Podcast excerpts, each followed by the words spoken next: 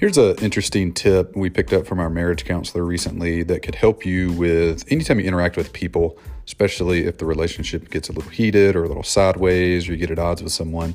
And here's the way it sets up. So, uh, the marriage counselor, we are talking about a recent argument me and my wife had. And she said, you know, if Stacy were to walk in the room with her arm chopped off, what would you say?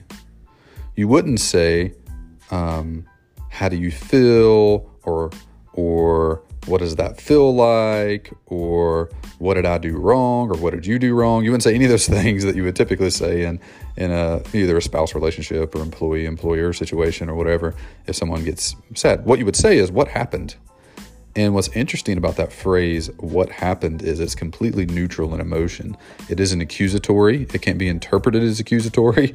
It's simply, hey, if you had an employee who's just completely mad about, maybe they're mad at you. Maybe they're mad at some situation. Maybe they dealt with a customer who, like we had somebody the other day that cussed one of our coaches out. And the coach got a little mad at that. I'm like, yeah, totally. What happened? Instead of how do you feel or what, what does that feel like or what did they do? It's like, just tell me what happened. Let's go neutral, even if you're the one they're mad at. The what happened phrase.